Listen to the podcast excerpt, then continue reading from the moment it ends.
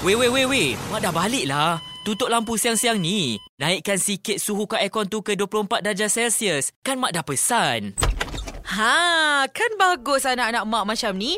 Tutup lampu, tutup kipas, tutup TV bila dah tak guna. Jadilah bijak tenaga. Barulah jimat elektrik. Ingat pesan mak ni tau. Baik, mak. Pesanan ini dibawakan oleh Suruhanjaya Tenaga.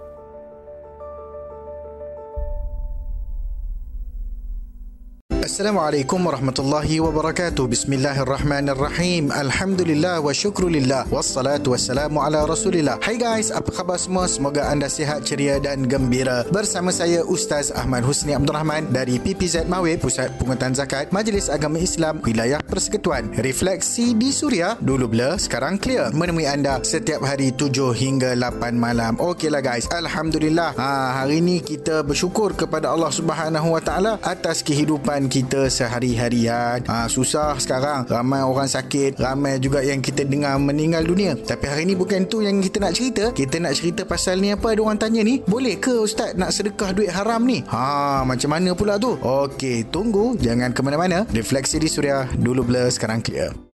Oleh Kedah and Penang, hampa sempoi, hampa layan 106.9 FM Refleksi di Suria dulu bila sekarang clear bersama saya Ustaz Ahmad Husni Abdul Rahman. Ustaz, ada orang kata kalau kita dapat duit haram, kita boleh sedekah duit itu. Betul ke Ustaz? Okay guys, first kali kita kena faham konsep sedekah ni dulu. Sedekah adalah pemberian sesuatu kepada orang yang memerlukan dengan tujuan mahu mendekatkan diri kepada Allah Subhanahu Wa Taala. So kalau dah tujuan yang baik, mana boleh guna benda yang tak baik? Ya tak? Kaedah sebut matlamat tidak menghalalkan cara. Yang kedua, kena faham apa itu harta haram ataupun harta yang tak patuh syariah. Harta jenis ini dikategorikan dalam syariah sebagai harta yang tidak diiktiraf oleh syarak. Antara punca harta haram ini jika sumber perolehannya yang haram seperti judi, riba, rasuah, pecah amanah, penjualan harta haram seperti arak, dadah, merbahaya dan seumpamanya, hasil curi ataupun rompakan dan menerusi kaedah-kaedah seperti penipuan, pemerdayaan dan seumpamanya. So, walaupun harta ni ada nilai komersial dan ekonomi yang tinggi namun ianya tak ada nilai di sisi Allah. Justru pemilik yang memegang harta macam ni dilarang menggunakannya untuk tujuan peribadi, keluarga, kerabat, saudara ataupun selainnya. Tapi ada kaedah untuk ianya diuruskan. Macam mana? Jangan ke mana-mana. Jawapannya selepas ini. Refleksi di Suria. Dulu belah, sekarang clear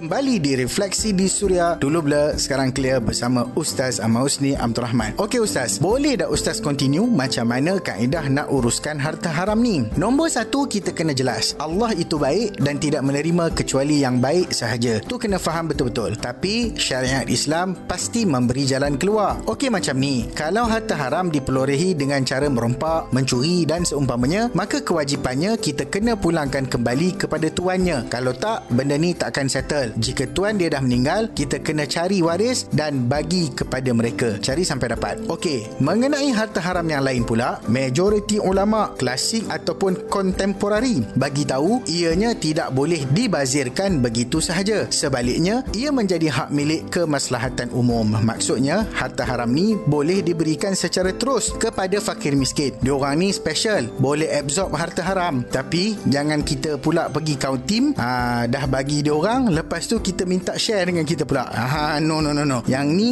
tak boleh kau tim. Kena bagi terus kepada mereka. Eh, tak habis lagi ni tau. Refleksi di Suria. Dulu blur, sekarang clear.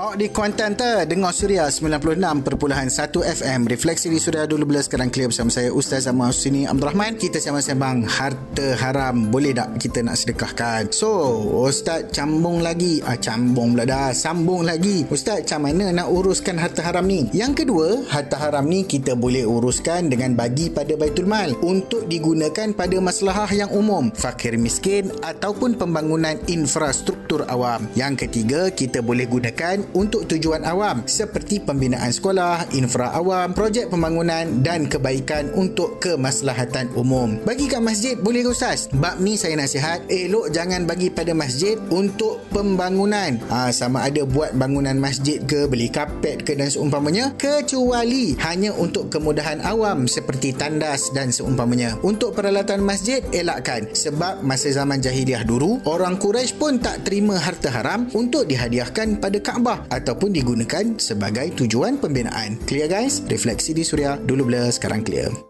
Kembali menghiburkan refleksi di Suria dulu blur sekarang clear bersama saya Ustaz Zaman Husni Abdul Rahman. Alhamdulillah kita telah sampai ke penghujung bicara. Moga-moga semuanya memberi manfaat kepada kita. Jika anda terlepas siaran pada kali ini, anda masih boleh layan Suria menerusi podcast. Mudah sahaja muat turun aplikasi Suria FM. Kalau ada yang nak bayar zakat, boleh buat secara online. Layari www.zakat.com.my Kalau ada persoalan dan cadangan-cadangan tajuk-tajuk untuk kita sembang-sembang dan bicarakan, boleh WhatsApp Suria di 0125551053 atau DM Instagram saya at Ustaz Husni. Jangan lupa hashtag DBSC. Harta haram kita jauhi. Moga hidup Allah berkati. Temui anda 7 hingga 8 malam setiap hari. Assalamualaikum warahmatullahi wabarakatuh.